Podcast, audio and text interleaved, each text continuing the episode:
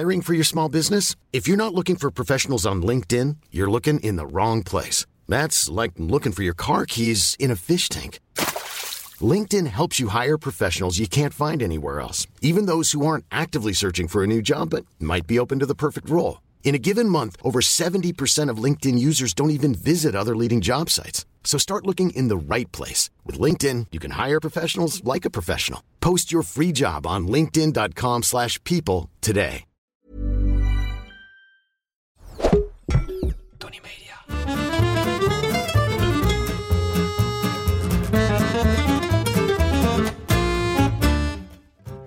Ik ben Julius Jaspers en ik ben meer dan dol op eten. Iedere week pak ik één product uit mijn voorraadkast en zal jullie daar alles over vertellen. Vandaag zijn dat aardperen. Het lijkt wel alsof ik altijd helemaal weg ben van mijn onderwerpen. En in a way is dat ook zo, want waarom zou ik iets in mijn voorraadkast hebben wat ik niet lekker vind? Maar van aardperen ben ik echt helemaal lijp. De peer wordt ook wel Jerusalem artichoke genoemd. En daar is geen woord van gelogen, want hij smaakt echt behoorlijk naar artichok. Op deze laatste, de artichok, ben ik overigens niet echt gek. Al die blaadjes vind ik maar een hoop gedoe. Ik vind eigenlijk alleen de bodems lekker. Aardperen hebben geen gedoe. Of je moet dat schillen van die schrompelige, maar wel harde brokken niet leuk vinden. Ze hebben wel een hoop smaak. Een vergeten groente wordt het ook wel genoemd. En ik ken koks die dan roepen: ik snap wel waarom die groentes zijn vergeten. Maar dat geldt niet voor de aardpeer. Ze zijn in de laatste 10, 15 jaar ineens razend populair geworden. En dan vooral in combinatie met duurdere producten. Goedkoop met duur is cool, lijkt wel. Dus aardpeer met kaviaar of gerookte paling is cool. Leuk, maar vooral heel erg lekker. De aardpeer, topinamboer, knol zonnebloem of Jeruzalem artichok, Helianthus tuberosus, is een vaste plant uit de compositenfamilie. En ondanks de naam Jeruzalem artichok is er geen enkel verband met Jeruzalem, laat staan met artichok. Al lijkt de smaak er dus wel behoorlijk op.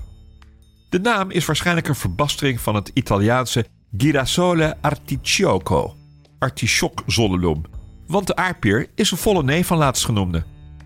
Van oorsprong groeit de aardpeer in Noord-Amerika en is nu eens niet door de Spanjaarden ontdekt, maar in 1605 door de Franse ontdekkingsreiziger Samuel de Champlain, die hem aantrof bij de Huron-Indianen.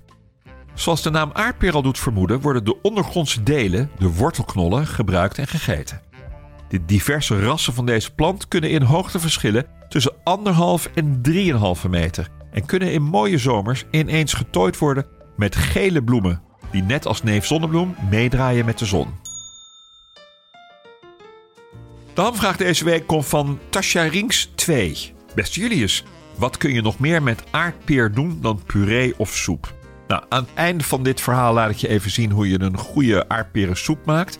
Ja, en verder, je kunt ze bakken, grillen, braden, stoven. Je kunt ze schillen en dan kun je bijvoorbeeld die schillen kun je even frituren als een soort crunch op een salade of op een mooie terrine of op een ander koud voorgerecht. Ja, de mogelijkheden zijn legio. Eenmaal geoogst drogen de knollen snel uit en zijn daardoor in de koeling hoogstens enkele dagen tot een week houdbaar. Aardperen zijn een typische wintergroente die in de herfst en de winter worden geoogst en dus prima tegen de vorst kunnen. Je ziet ze tegenwoordig veel in particuliere moestuinen en zelfs mijn vriend Rob heeft ze succesvol aangeplant in zijn Provençaalse huis. Het is wel oppassen geblazen met deze snaken. Ze worden niet alleen hoog, ze kunnen ook onwijs woekeren, dus voordat je het weet is je hele tuin aardpeer. Aardperen zijn overigens niet alleen mijn favoriete groente. Ook zonnekoning Louis XIV, ofwel Lodewijk XIV, was er dol op. Het waren zijn favoriete groenten. De aardpeer bevat vitamine A, B1 en C, calcium, ijzer, natrium en inuline. Dat zijn niet zoete suikers, dus prima geschikt voor diabetici. Doordat de drievoudige suikers in de menselijke darm niet worden opgenomen, maar door bacteriën worden afgebroken, ontstaat het gas kooldioxide. Het eten van aardpeer kan daardoor leiden tot flatulentie, oftewel je gaat er enorm van winden. In 100 gram aardpeer zitten 73 calorieën, wat ik best ruim vind als je weet dat dikmaker aardappel maar 83 calorieën per 100 gram bevatten. Dat zijn er maar 10 meer.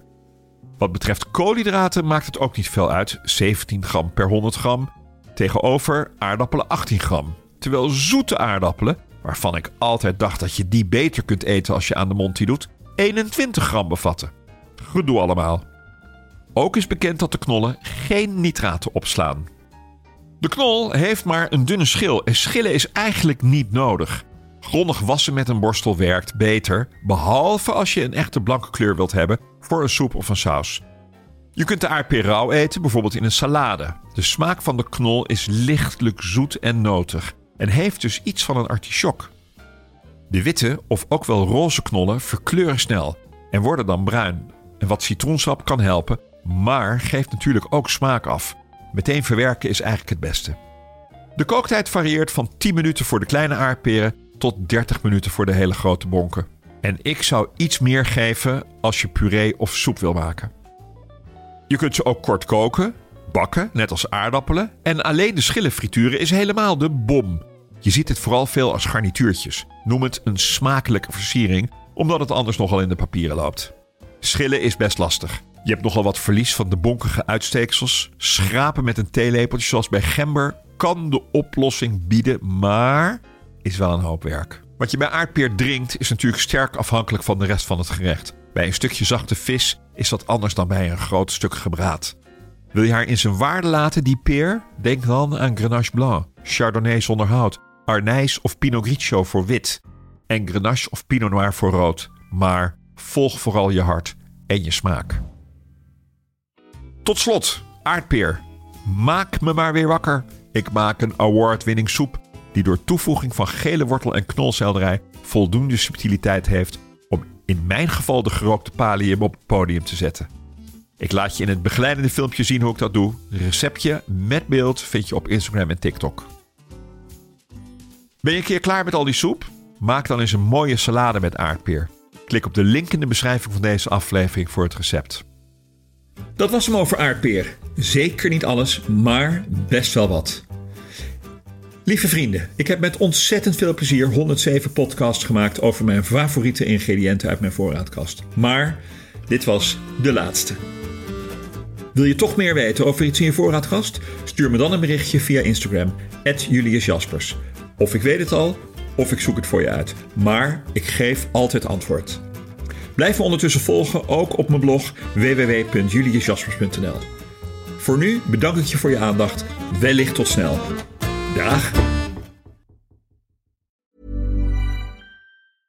Hi, I'm Daniel, founder of Pretty Litter. Did you know cats tend to hide symptoms of sickness and pain? I learned this the hard way after losing my cat, Gingy. So I created Pretty Litter, a health monitoring litter that helps detect early signs of illness by changing colors, saving you money and potentially your cat's life. Pretty Litter is veterinarian developed, and it's the easiest way to keep tabs on your fur baby's health right at home. Go to prettylitter.com and use code ACAST for 20% off your first order and a free cat toy. Terms and conditions apply. See site for details.